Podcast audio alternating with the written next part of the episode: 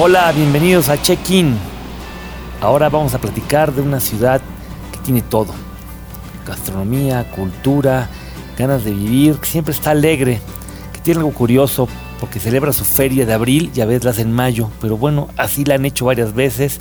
Y ahora tenemos el gusto de que me acompañan, además de los dos jóvenes millennials poblanos, me acompaña una española que viene de Palencia, de la gran comunidad de León y Castilla, del Reino de España, pero que también Esther Prieto nos va a acompañar para platicar de una ciudad donde ella también ha vivido, que es la que vamos a platicar ahora para todos ustedes, Sevilla, la capital, ay, ya me equivoqué, pero bueno, capital. la capital de Andalucía, el andaluz.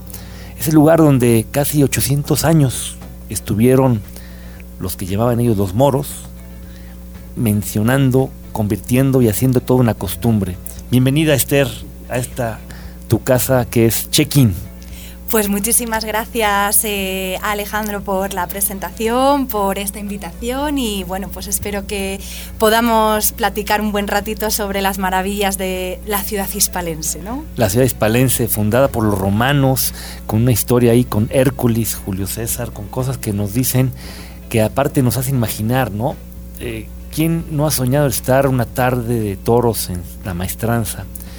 Caminar cerca del Guadalquivir y ver la torre del oro, que la gente pensaba que sí era de oro, pero eran los reflejos que hacían sobre el río y que nos hacían sentir que estábamos en un lugar diferente. Ir al Alcázar, que todavía es el lugar donde los reyes de España cuando viajan a Andalucía duermen. Es el castillo o palacio vivo más antiguo de Europa. Que pueden también ir a la Giralda, la torre de la catedral, que es patrimonio de la humanidad, recorrer, sentir y vivir cada uno de los pasos. Eh, yo tuve la oportunidad de ir una vez, en, creo que fue primavera, hacía el fresquito, como dicen ahí, no hace tanto calor, y me encantó caminar por sus calles y ver los naranjos ya listos para ser cortados, para disfrutarse. Pasar por el puente que te lleva a Triana y caminar también hacia la Cartuja, donde en 1992 se llevó a cabo la exhibición o la feria mundial que puso a España en el parador del mundo, ya que ese mismo año se celebraron los Juegos Olímpicos de Barcelona. Entonces fue un año que España era todo. Aunque saben que Sevilla no fue únicamente sede de una exposición universal en 1992, ya en el anterior periodo, podríamos llamar histórico, 1929, en la hora Parque María Luisa, donde se encuentra la Plaza de España, ahí celebró también una exhibición, pero esa fue iberoamericana. Y parte de la cultura que ahora disfrutamos, celebramos, lo tenemos en este lugar. ¿Y por qué ir a Sevilla? Porque es España. ¿No? ¿Tú qué piensas, Javier? Yo creo que hay más razones para ir a Sevilla, son más que solo decir, porque es en España, digo, es una ciudad que tiene eh, patrimonios culturales de la humanidad, está como patrimonio cultural eh, el Archivo de Indias, los Reales Alcáceres, que ha sido un lugar donde han grabado muchas películas, series como Game of Thrones, Star Wars, eh, El Dictador, entre otras está la Catedral también, pero no solo también ha sido una ciudad históricamente, o sea, del arte y la historia, sino que también ahí nació el flamenco como lo conocemos hoy en día. No sé qué nos puedas platicar hoy de, del flamenco. Bueno, pues esa es una pregunta un poco mm, complicada para una del norte, ¿no? que hable un poco del, flamenco, pero bueno, realmente es em, una manifestación artística, ¿no? Porque el flamenco no es solo la música, es también el baile, eh, son las diferentes culturas, ¿no? Que procedían en un origen de, los gitanos, ¿no? Que fueron un poquito los que, los que comenzaron. Y bueno, pues yo creo que es uno de de, las manifestaciones más destacadas de no solo de Sevilla, sino de toda Andalucía, lo cual se puede comprobar eh, de una manera espectacular durante la celebración de la Bienal del Flamenco, eh, una actividad que se realiza cada, cada, dos años en la ciudad de Sevilla, en la que pues, en diferentes lugares como el Teatro de la Maestranza, eh, la propia universidad, eh, se realizan diferentes exhibiciones, espectáculos con, con, este, con este arte. ¿no? Qué curioso que el tópico de flamenco, como Javi lo dijo, nos refleja a mucho lo que es España y a veces nos confundimos y pensamos que lo que es típico de una parte de un país es representativo de todo. Creo que tus vecinos allá del norte del País Vasco lo consideran diferente y para un ejemplo los invito a que busquen en televisión, esas de paga, de streaming, la película Ocho apellidos vascos. Es muy simpática, inicia en Sevilla, donde un andaluz alegre se enamora de una, podemos llamarle eh, ciudadana del País Vasco y que hace toda una serie de tropelías y cosas muy curiosas porque se enamora y se tiene que casar o quiere casarse y cuando llega al País Vasco las costumbres son que los vascos se casan con vascos y tienen que tener ocho apellidos, es decir, que sus abuelos, los cuatro, hayan nacido en el País Vasco. Entonces es muy padre porque cuando le preguntan en un bar llegando al País Vasco cuáles son los apellidos, él está enfrente de un letrero de un bar donde traen los nombres de los, todos los jugadores del equipo Athletic de Bilbao. Entonces empieza a nombrar los apellidos de los jugadores. Y el último, el octavo, era el apellido del entrenador que no era vasco. Entonces cuando el que es Clemente y le dice, y Clemente, le voltea, ese no es vasco, ah, me equivoqué, ese no es vasco, ese, ese no era mío. Entonces son de las cosas curiosas que pasan allá en, España, que, es muy diferente. Andalucía, el andaluz, cambió la forma de interpretar el mundo, la arquitectura, y cubrió toda España, excepto Asturias, porque hay una frase que se dice en el norte, gracias a Pelayo, que Asturias es España y lo demás tierra conquistada. Y vamos a disfrutar y celebrar esa tierra conquistada que tanto nos dan ganas de comer. Les quiero comentar que a mí me encanta el jamón serrano, el de jabugo, y uno de los recuerdos más padres que tengo fue que en 1993, ustedes eran muy, muy jóvenes, algunos no habían nacido, tuve la oportunidad de ir hasta Sevilla, fui con mi mamá, que ya conocía, y pasamos a tomar un aperitivo, como le dicen allá, una botana, como decimos acá, en el Hotel Alfonso XIII, que es una joya de hotel.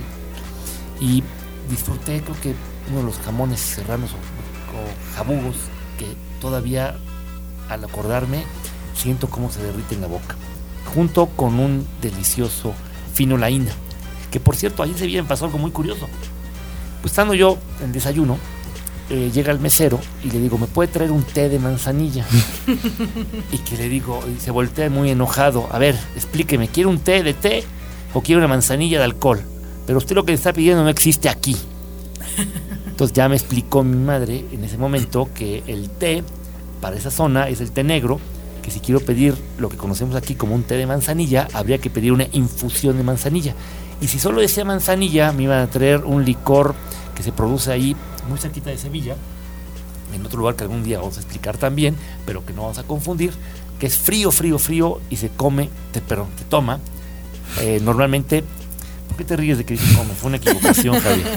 Me este, puedo reír de las equivocaciones, ¿no? Sí, pero los millennials son totalmente al momento, te dan cuenta. Entonces, lo tomas frío, frío y te acuerdas de cada momento, del momento de lo que pasé. Me subí un carruaje después, caminando muy cerquita de ahí. Me subí al carruaje en el Parque de María Luisa, que es uno de los parques urbanos más grandes de Europa y que son increíbles. Pero bueno, te quité la palabra, no te la quité ni te la di, ¿verdad? Te la doy ahora. Ni, me la has dado. Entonces, digo, hemos pasado ya 10 minutos y bueno, hola a todos nuevamente. Gracias por acompañarnos en esta tercera edición del podcast. Sí, sin duda, hoy elegimos este destino Sevilla. Si se han dado cuenta, las, las, primeras tres ediciones hemos hablado de ciudades que no son capitales, pero que sin duda eh, representan la cultura y tienen una variedad especial, ¿no? Sin duda, hablar de, de Sevilla es para los mexicanos para la gran mayoría creen que lo que es Sevilla y lo que es Andalucía es España. Lo que platicábamos ahorita un poco, si, si, si, viéramos lo diferente que son un lugar y otro. Pero hablar de Sevilla también es hablar de historia y hablar de cultura y hablar de la gente. Sevilla engloba muchas cosas más allá de la historia. Sin duda, su paso histórico se refleja en cada uno de, sus, de los lugares, en cada uno de, las, de, de, los lugares históricos. Digo, muy de paso, ahorita ya, ya platicó ahorita Ale acerca de la catedral, de la Giralda que está dentro de la catedral. Y datos curiosos como que dentro de la catedral están los restos de Cristóbal Colón, un, personaje histórico y que todo mundo, todos los mexicanos lo sabemos porque son de las primeras cosas que nos hacían historia en la, en la, y sabes que la escuela. Que es la iglesia más grande de España, la Catedral de Sevilla. Además, es la iglesia gótica más grande del mundo y la tercera en tamaño católica después del Vaticano, San Pablo o San Paul Londres, pero aquí no sé si me equivoqué de ser católica, porque San Paul no es católica, es, este, anglicana, o cristiana podríamos llamarle para no, no, confundirnos. Y luego está el, la Catedral de Sevilla, que es, como tú bien explicas, majestuosa. Sí, que hay, digamos que en el mismo lugar tienes todo. En el casco antiguo, al fin, es uno de los cascos antiguos más grandes de toda España, también de los más representativos, pero sin duda, cuando vas a la catedral, pagas tu boleto para entrar a la catedral muchas veces tienes el acceso a la Giralda, que recomendar subir por el, mirador y por lo que significa, porque en todos los puntos tienes cosas importantes que ver. Mencionaba ahorita Javi el, el tema del archivo de Indias.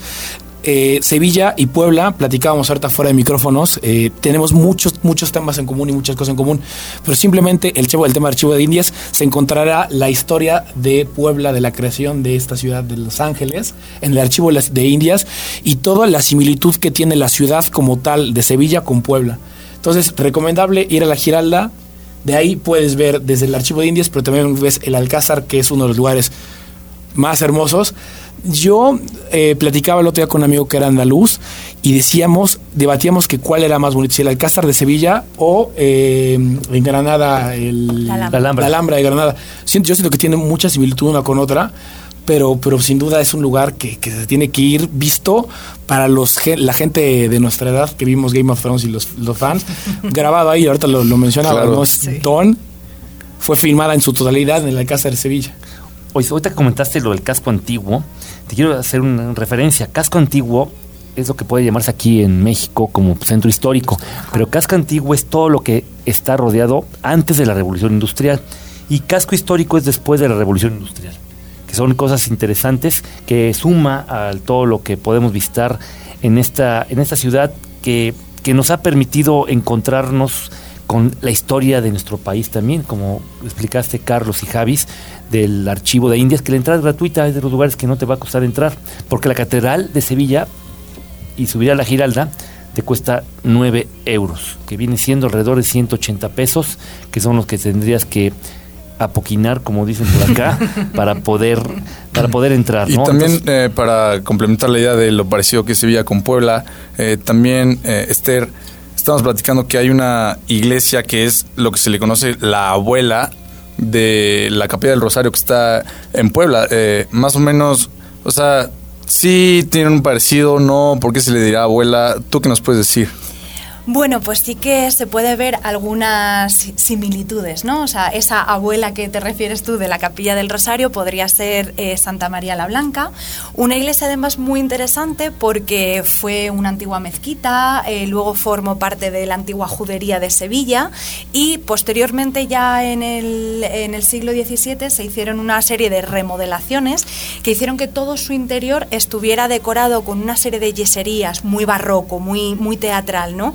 Que quizás eso es lo que puede relacionarse con la capilla del Rosario de aquí, pero por supuesto aquí hay mucho más oro que en, que en Santa María la Blanca de Sevilla. Oye, Esther, ¿qué nos dirías tú del Museo de las Bellas Artes? ¿Qué, qué nos puedes platicar? Bueno, pues el Museo de Bellas Artes de Sevilla está considerado como una de las pinacotecas más destacadas de, España, ya no solamente de, Andalucía o de la propia ciudad.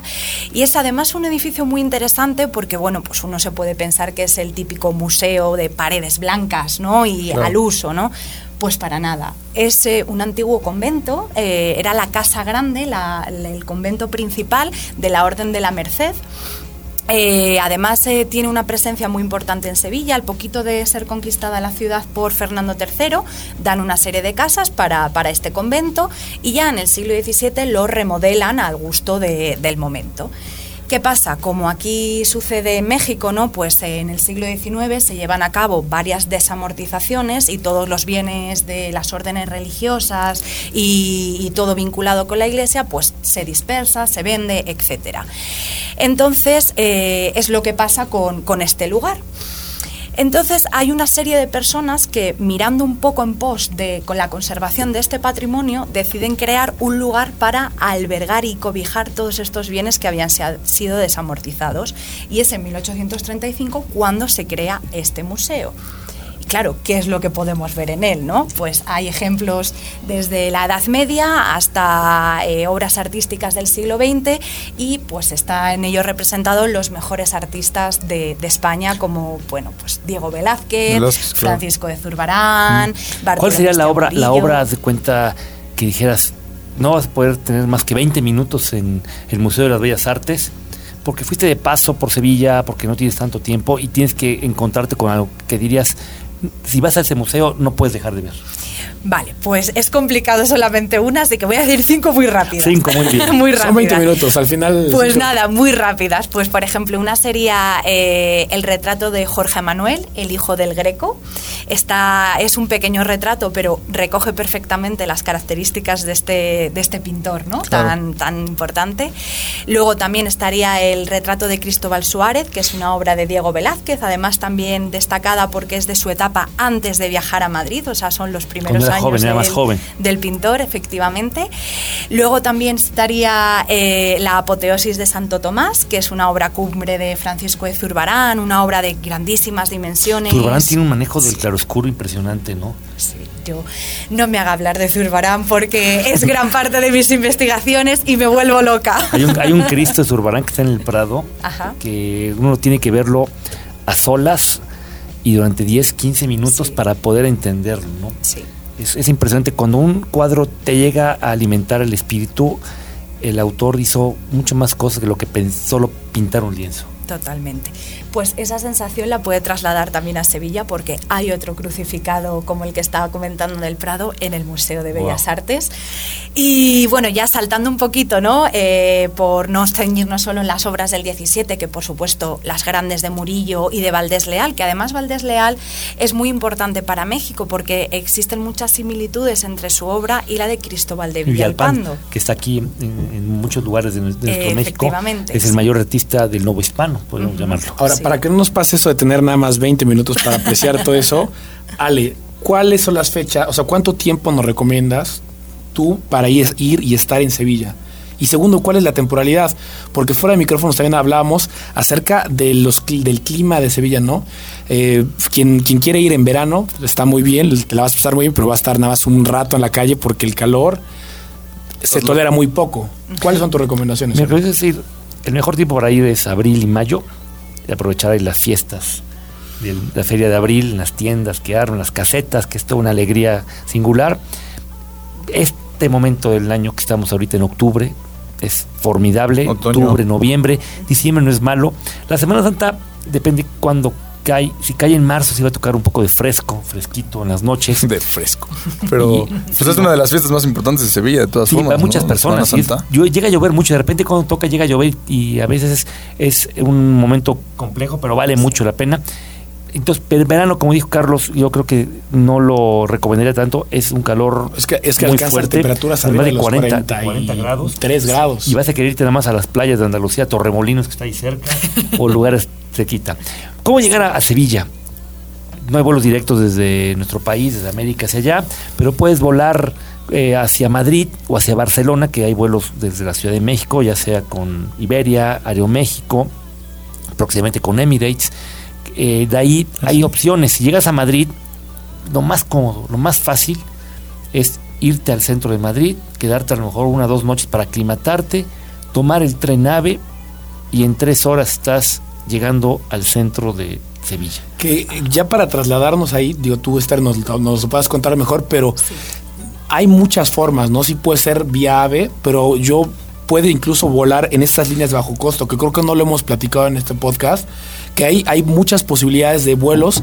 Yo la, la, vez que, que, fui, te dabas cuenta que te salía mucho más barato a veces volar que pagar el ave, porque dependiendo la, la temporalidad y la, la fecha del ave, puede ser más barato incluso volar. Puedes tener una ventaja con el AVE, que puede ser parada rápida en Ciudad Real si quieres saber algo de Ciudad Real. Algún día platicaremos de ahí. Otra en Córdoba, el califato de Córdoba, toda la historia. La mezquita. La mezquita. Hay un libro increíble, perdón que se salpique con libros, pero es de Idolfonso Falcones, La mano de Fátima, que gran parte de la historia, un libro de casi 800 páginas, habla de los últimos tiempos de la época de la conquista, donde ya empezaban a sacar a los moros y obligaban a las personas a tener su nombre cristiano. Y esta novela tiene una gran parte en, Córdoba. Y muchas personas llegan a Córdoba en la mañana y se quedan todo el día, toda la tarde, y en la noche van a Sevilla. Y en Sevilla eh, puede ser también un punto para ir hacia Jerez de la frontera o bajar podríamos llamarle hacia Granada. Bajar hacia abajo, como dicen los españoles. O por la famosa Sierra Nevada. Y ya si tienes ganas de ver el mar, pues qué mejor que ir a lugares pequeñitos, donde no va a haber tanto turista como Torremolinos, ¿no? Bueno, hay muchos ahí todavía. Bueno, Torremolinos sí que tiene, sí, que tiene. Es, Pero ahorita, en esta fecha no. sí, ahora esta fecha es buena. Es curioso que Sevilla no tiene mar, sin embargo tiene un puerto, ¿no? Claro, creo que es el, el único puerto que está dentro de una ciudad que no tiene mar.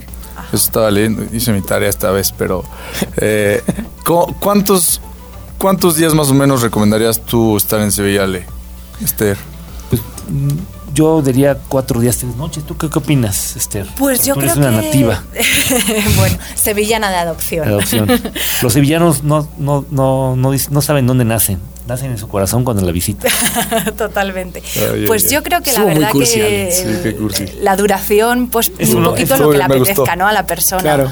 Eh, porque, bueno, si tiene ganas de, visitar mucho culturalmente, quizás a lo mejor yo ampliaría un poco los, días, ¿no? Incluso hasta cinco o seis días para poder ver bien, ¿no? La ciudad y también aprovechar y, y, ver un poquito de los alrededores, ¿no? Porque, por ejemplo, muy cercana a Sevilla está Itálica, que era una antigua eh, ciudad romana que se conserva perfectamente su anfiteatro, sus casas, y de hecho allí también se, se rodó Game of Thrones. Claro, también ocho apellidos se, se rodó ahí. pero acá que les encanta hablar sobre eso. ¿no? este... También eh, una de las razones por las cuales la gente se podría quedar mucho tiempo en Sevilla es el deporte. O sea, digo, ya hemos hablado que a mí me gusta el deporte, he viajado por deporte, eh, pero justo están dos de los equipos que más llaman la atención en la Liga Española, que es el Sevilla y el Betis, eh, que tenemos, digo, como dato cultural a tres mexicanos jugando ahí. Está Diego Laines, está el Chicharito en el Sevilla y está guardado de capitán, aparte también el Betis. Pero no solo se puede hablar de fútbol, se puede hablar también de, la, del ciclismo. tengo entendido que Sevilla tiene la red de ciclopista de las más grandes de toda Europa, con 140 kilómetros de, de longitud. de longitud. De longitud que parten del centro de la ciudad. ¿Me equivoco? Que parten del centro de la ciudad a los demás barrios. El público lo entendió perfectamente que él quedarse callado y yo decir longitud entendieron que, no hizo, una palabra. que no hizo la tarea y que está leyendo de memoria en su computadora y no se le ocurrió bien. Estoy viendo fotos de paisajes de Sevilla, nada más. Nada más. Para inspirarme, sí. Pero sin, sin duda, hablar de Sevilla es hablar de la gente y esto que tú dices del fútbol, se, se ve, se ve la gente ah, se, de las aficiones más apasionadas, literal. se divide la ciudad, pero tiene esta, esta tendencia la gente de dividirse por el fútbol, pero también platicábamos un poco acerca de que se dividen por la religión. Y por los barrios, ¿no? Efectivamente. A ver, cuéntanos, cuéntanos, Esther, ¿cuál es porque los barrios son una identidad, ¿no? Y tienen una forma de ser. El barrio de Triana, que, huele a España, y la, parte de la Casa de las Juderías, que también ya ahora es un hotel, pero tiene que ver con una historia que fue de la época más profunda y complicada de la zona. El barrio de Santa Cruz. Ajá. Bueno, realmente las, eh, las grandes rivalidades ¿no? entre barrios, por así decirlo, sería Triana por un lado y el resto de, lo, de la ciudad. ¿no? O sea, de, hecho, Triana se consideran un ente independiente de, Sevilla. Eh, bueno, todo también viene mucho a nivel histórico. ¿no? O sea, Triana siempre estuvo apartado de la ciudad. El, único, la única unión que tenía era un puente de barcas. O sea, un puente al uso como conocemos no se construyó hasta el siglo XIX. Entonces, que ese puente, el puente de Triana, es una réplica de un puente que se creó primero en París. Efectivamente, bueno, réplica, réplica tampoco, pero es verdad que los diseños y lo, las personas, ¿no? Los y ese puente ya no existe. Se considera, eh, bueno, el puente que tenemos hoy de Triana también uno de, de, las obras claves de la arquitectura del hierro, ¿no? Y claro, vino a sustituir ese puente de, barcas que, necesitaban para, cruzar. Entonces, era una zona que estaba totalmente aislada de, la, ciudad en sí. Eh, una zona en la que estaba situada el castillo de la Inquisición, sea, estaba al otro lado justo de, Triana, que hoy en día se puede visitar los restos, que además lo comparte con el mercado de Triana. O sea, uno puede ir a comprar verdura y otras maravillas de, la gastronomía y mientras, bueno, pues ver... Eh, una flagelación. efectivamente. Oye, suerte que de gastronomía. Este, a mí se me antojó ahorita un gazpacho andaluz. Sé que a todos de la mesa no les gusta, pero. No, no, no, pero el lo traes ahí en tu andaluz, te lo trajiste ahí. Un gazpacho andaluz es delicioso. Para avisarle, porque algunas personas, la primera sorpresa que la das, si no le explican, es que es frío. Eso me pasó. Y lo tomas y tú te esperas a lo mejor tomar una sopa caliente de tomate y cuando lo pruebas, pruebas una deliciosa. Es, bueno, pero no espectacular, ¿no? Es muy rico, la verdad sí, también sabes Es muy rico y es muy fresco para la temperatura y para el momento. Yo te digo, la primera vez que lo probé yo pensé que era caliente, nadie me avisó. Y yo cuando le doy el primer sorbo y, y, pruebo que está frío, yo lo que quería pedir era que este que lo calentaran. Iba yo ahí con un amigo que era andaluz, a quien si me está viendo le mando un saludo a Javi, este y se volvió loco. Pero ¿cómo? ¿Pero qué dices? ¿Por qué lo vas a calentar? Pues es un tema. Eso es un pecado. Es un pecado. Es hay que hablar. Por ejemplo, ahí también es la ensaladilla rusa, que no todo el mundo piensa que es soviética o del del otro lado y es de ahí de, Andalucía. ¿El limón sevillano también es o no? Esa es una bebida de aquí de, Puebla diferente que podría ser. Pero también está el cocido andaluz. Así como el cocido madrileño o, el, o la fabada asturiana, pues está el cocido andaluz que es con garbanzos y con mucha eh, carne. O también el pescadito frío, frito, Ajá. Un grano frito, así caliente. Un acento. Estar frito y frío Lo dijiste como con acento. O las tortas de aceite. Con acento argentino. Las tortas de aceite son buenísimas. bueno, partiendo de la base, allí lo dicen pescadito frito. ¿Verdad que lo dije bien? Sí, sí, sí, sí. Hay que decirlo así porque si no, a uno le mira mal. con tonada argentina. Con Argentina. Sí. No. no sé. Me equivoqué, perdón. Oye, pero también las, las tortas de aceite, que son un postre. Efectivo. Bueno, puede ser tomado como postre o incluso también en los desayunos. Sí, y lo eh, pones así a tostar y te las venden con, aceite de oliva, que ahí el aceite de oliva es con el que cocinan todo y permiten que la gente tenga la mejor calidad de vida con la famosa dieta mediterránea que ustedes aprovechan. ¿Y tú qué es lo que más te gusta de ahí, Esther? La comida pues algunas cosas también bastante típicas de, de, Sevilla puede ser el solomillo al whisky, a ver, cuéntanos cómo es. Porque aquí a estos jóvenes les gusta. Salió, eh, salió como que, se mandó y dijo, a ver, bueno, al Sí, eso lo he hecho de menos. Pues no puede ser aquí, solomillo puedes conseguirlo sí, efectivamente, es la carne del solomillo con una salsa especial que lleva, eh, bueno, pues como su nombre dice, ¿no? Un buen chorrito de, de whisky y también con ajos, aceite y le dan un carácter muy bueno. Híjole. Y derivado del solomillo al whisky está el mantecaíto que es en un trocito, en un, en un pan, ¿no? O sea, lo que ustedes llaman las tortas aquí o las temitas, ¿no? Pues allí un, montadito es eh, este solomillo con jamón serrano y con patatas fritas. Híjole, qué, qué rico. ¿Y de postre, qué, qué comes de postre allá en Sevilla? Ya para terminar y cerrar con broches. para que nos acabe de dar más hambre. Pues un postre eh, muy típico, es verdad que característico de la zona de, bueno, de la, del tiempo de la Semana Santa son las torrijas. Las torrijas, no sé si aquí sí, son este, pan, aquí le llaman pan francés, que es un pan de caja. Con mantequilla. Pan bimbo, podríamos llamarlo acá. Con que se pone en, en, huevo y se fríe. Es que no soy cocinero. la, la, dudaste demasiado, pero sí, como si bueno, estuvieras... Pues es un poco similar, ¿no? pero no es lo mismo. Allí se puede hacer eh, tanto con el pan de molde o como con pan pan. Y, y, bueno, es también, se pasa por el huevo y se le añade miel, se le añade también vino. O sea, de, hay okay. diferentes recetas, pero es algo también muy bueno y, y muy típico de... Oye, sí, ¿qué tal? Ahí sí son famosos los tintos de verano, ¿no? Bueno, ¿Te gustan? Efectivamente. Yo la verdad que en Sevilla soy más de cervecita. De cervecita. Sí, ¿Cuál recomiendas tú? Que no cualquier cerveza. Efectivamente. Tiene que ser, si es Andalucía y es Sevilla, tiene que ser Cruzcampo, Cruzcampo. obviamente. Allí no se puede tomar otra. Sí, ¿Cuál- claro. cuál- es que- es que marcas de cerveza ahí hay en España muy fuertes y muy regionales. Muy ¿no? regionales, justo. Además de que toda la tendencia artesanal, pero allá yo recordaré la estrella de Estrella de Galicia, este, la Majo, ¿cómo se dice? Mao. Mao. Que Mao. mencionabas que la estrella de Galicia tienen su red de distribución justo solo en Galicia. Solo en Galicia y la venden por todo el país y es una cervecería todavía manejada por una familia. Ajá. Es, es lo Muy buena interesante, también, muy buena. De muchos negocios familiares que hay en, esos, en esa parte de, de España que el calor cuando aprieta, aprieta. Aprieta. Para eso Y- son esas bebidas, justamente, ¿no? El tinto Sí. de verano te refresca bastante. sangría la, también. la sangría, la, la cerveza tomada o pedida como una caña, ¿no? Si Ajá. llevas pides una caña que es un vaso más pequeño, de, como de 200 mililitros puede ser, más Sí, o menos. un poquito menos Y te lo viene acompañado, si quieres, de tus aceitunas, que también son productores de aceitunas, o, algún, alguna tapita ahí. Ah, Efectivamente, sí. ¿Y de noche? Pues la vida nocturna sevillana es estupenda. Ahí empieza la vida, dicen. Ahí empieza, es más, sí, muchas de las procesiones son de madrugada, ¿verdad? Sí, sí, No sí. porque no crean jóvenes que solamente es reventón como el que están No, acostumbrados ustedes. Yo me refería a las procesiones. a las procesiones. No. ¿De qué hablas? a las procesiones de Semana Santa, que cada barrio es la suya, La y, suya. y es un honor y un privilegio ser parte de los porteadores, ¿no? Ajá. Pero bueno, yo creo que aquí hay más interés por la vida nocturna, A ver, cuéntanos la vida nocturna, cuéntanos Claro. Esther, Pues, porque aquí estás eh, con, con otros dos milenios como tú, Sí, sí. y seguramente que nos escuchen muchos milenios, porque este programa Check-in está hecho por y para todos los públicos. Bueno, pues entonces hablaremos un poco de vida nocturna para todos los públicos, Públicos. ¿no?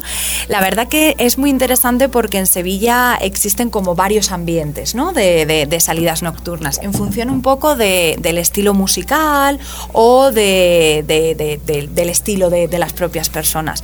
Si a uno le apetece escuchar flamenco o rumbas o cosas un poco más, eh, más típicas, yo recomiendo la zona de la calle Betis, que está en Triana.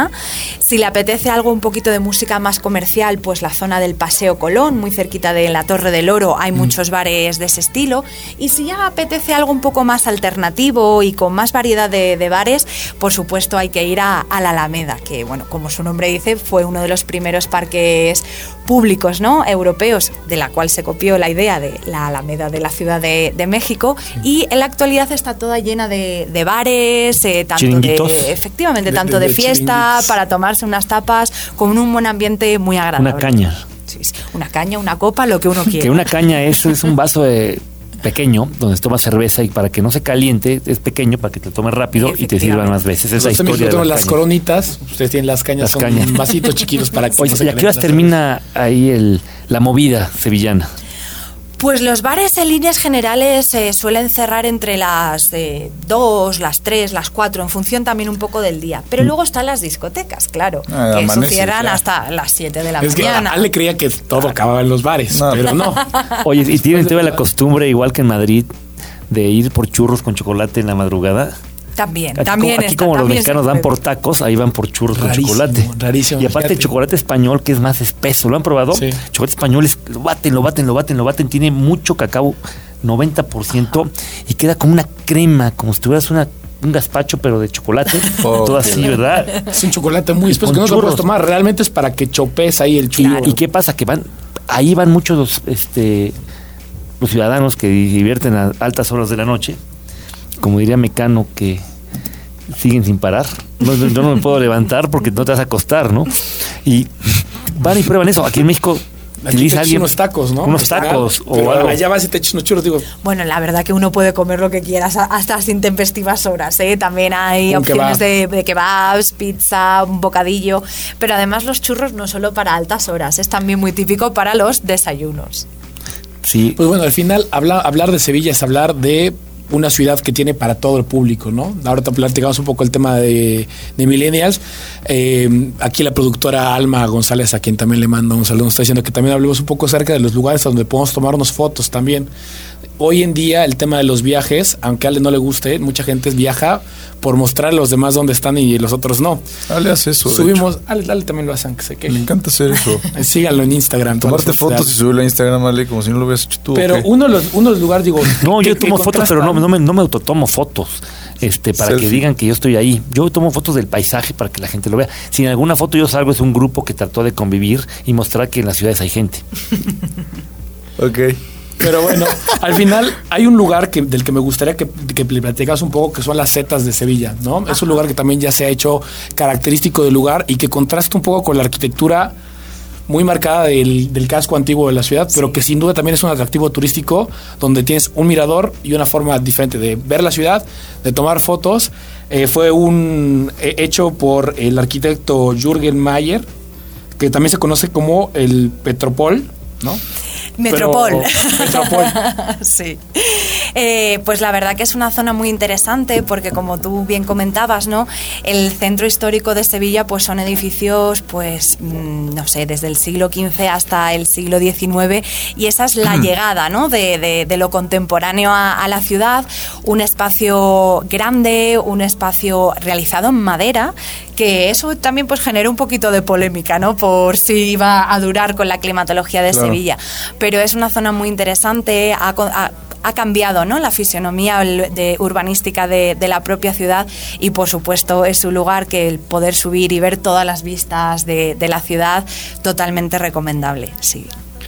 ¿Cuántas cosas hay que ver en una ciudad que lo tiene todo? Que supo crecer hasta donde quiere crecer y que ha mantenido su forma de ser a pesar de los años, de las influencias. Ya vimos que tuvo exhibiciones universales, una de ellas, la de 1929, que dejó a la ciudad algo que ahora lo, lo maravillamos. La de 1992, que realmente fue un despegar para toda España, como comenté al principio, Juegos Olímpicos de Barcelona, la Expo Sevilla 92, que crearon toda una estructura del otro lado del río del Guadalquivir, donde estaba ahí la isla La Cartuja. Ajá. Seguramente ustedes han oído de ahí, pero de veras busquen imágenes, busquen todo, porque fue realmente un evento digno de recordarse. Y el Guadalquivir es parte esencial de la ciudad, es el alma de un lugar, que es un río limpio, que permite bueno. el disfrute, bueno, tanto. o sea, cualquier cosa más limpia bueno, que, que la Toyac es limpio. que fue cuando fue al Liceo ya no es tan así. En 1800 que fuiste En algún momento le cambiaron el cauce al río, ¿no?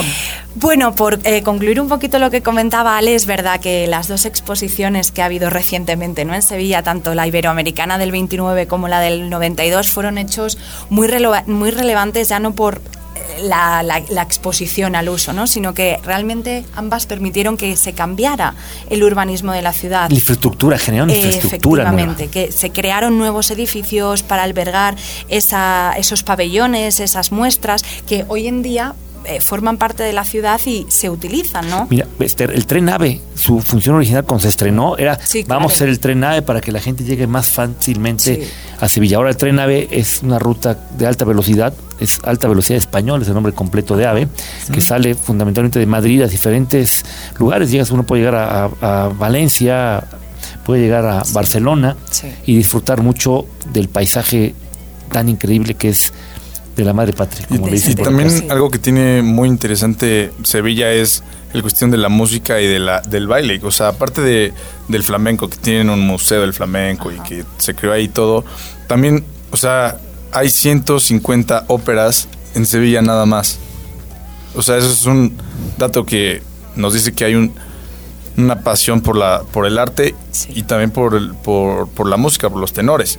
Algo también eh, que tiene que ver con música que es un sincretismo tal es el hecho de que en los 70s surgió un movimiento de rock andaluz que se llamaba, o sea, que fusionaba el rock tipo de The Doors y de Pink Floyd con el flamenco tradicional. O sea, eso nos dice mucho del, del tipo de cultura y del tipo de gente que hay en, sí. en Sevilla. Muy diverso. Muy alegre. Y creo que Apuntar lo que estás diciendo, lo que estás diciendo está, está, es muy interesante, Javis, porque te hace que la música ha permitido que algo que era tradicional se evolucionara hacia algo que los jóvenes lo pudieran haber entendido, ¿no? Sí, pero es verdad que la música, eh, yendo a colación un poco el tema de las óperas, ¿no? Eh, de hecho, una de las más conocidas, como la de Carmen, ¿no? De Bizet, inspirada en, la, en el libreto de mismo nombre, el libro de Mérimée, pues está inspirada precisamente en uno de los edificios más representativos de la ciudad, que es la fábrica de tabacos, ¿no? Eh, sede actual de, de, la Universidad de Sevilla, en la que está el, el rectorado y dos, la Facultad de Geografía, Historia y de Filología. Y bueno, pues es uno de los edificios de verdad más, más destacados. Emblemáticos, sí, sí, sí, sí, Está también el barbero, el barbero de Sevilla. Efectivamente. Don Giovanni, las bodas de Fígaro. Y si uno entra a otra eh, plataforma y busca la música fundamental de Carmen, va a escuchar canciones que hemos escuchado en otros lados, pero que no sabíamos que venía de ahí. De ahí porque la ópera todavía no ha tenido ese cambio tan fundamental de ser más popular, ¿no? Sigue siendo un nicho que ojalá pudiera llegar a tener eh, más cosas, ¿no? Y bueno, también por apuntar un poquito de que se ha mencionado el tema del, río Guadalquivir, pues efectivamente es eh, esa arteria principal de, la ciudad, ¿no? tal y como la conocemos en la actualidad y como era antiguamente, ¿no? Es un bulevar que no se tapó y siguió siendo un bulevar acuático.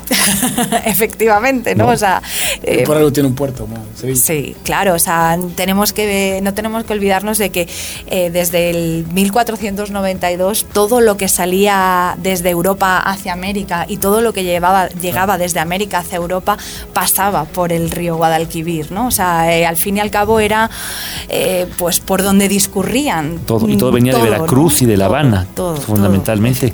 y algunas veces después pasando por Puebla a través de Acapulco, cuando venía el galeón de Manila, que fueron 300 años. Entonces imagínate, empezaba en Manila, Filipinas, que era territorio español, de los lugares donde no se ocultaba el sol jamás para un monarca español, y que a través de con las corrientes marítimas llegaba a Acapulco, de ahí se transportaba hacia Veracruz cruzando por Puebla y llegaba, al Guadalquivir y era parte de los tesoros que, llegaban después a, a la capital que la capital no siempre fue Madrid. Ahí ustedes han tenido muchos cambios, muchos cambios ya, ya, ya, ya, han sido diferentes reinos que, que hay que entender España ahora si le lees lo, que fue en el pasado. Lo que fue. Pero Sevilla siempre ha sido importante, sin importar la capital. Y actualmente yo creo que gracias a todo esto que hemos platicado, que es el turismo, las cosas que hacer, eh, las cosas que conocer, eh, toda la historia que hay detrás de Sevilla lo ha, lo ha llevado a ser de las, la tercera ciudad más importante de toda España. Pues a viajar por Sevilla, viajar por Andalucía, ha sido un privilegio estar Esther, espero que te podamos invitar más veces. ¿Cuánto tiempo vas a estar todavía por México? Pues voy a estar en Puebla hasta justo antes de, Navidades. Ah, entonces vamos a tener la oportunidad de que hablemos también de León y Castilla, de las nueve provincias que conforman ese lugar. la comunidad. La comunidad de otros lugares del mundo, porque viajar es vivir y si no viajas dejas de aprovechar muchas partes importantes de la vida. Muchas gracias por acompañarnos, Javis, gracias. Muchísimas gracias, Ale, muchísimas gracias, Esther, eres bienvenida. Carlos, gracias. Nada más le pediríamos a la gente de Producción Sensorial igual para poner las redes también de Esther que nos acompañó. Este, muy, muy agradecido con, tu participación y pedirles a todos que nos, sigan escribiendo y nos sigan, digo, las redes que, que salen en la parte de abajo qué les gusta, qué no les gusta acerca de este podcast y si, si les gustaría que habláramos de un lugar en específico. Digo, hoy hablamos de Sevilla, pero estamos dispuestos a complacerlos a ustedes. Y si les gusta, compártenlo. Díganle a la gente lo que es viajar. Con Ale Cañedo, ¿no? Check-in se llama. adiós, adiós. Adiós. muchas gracias. Gracias.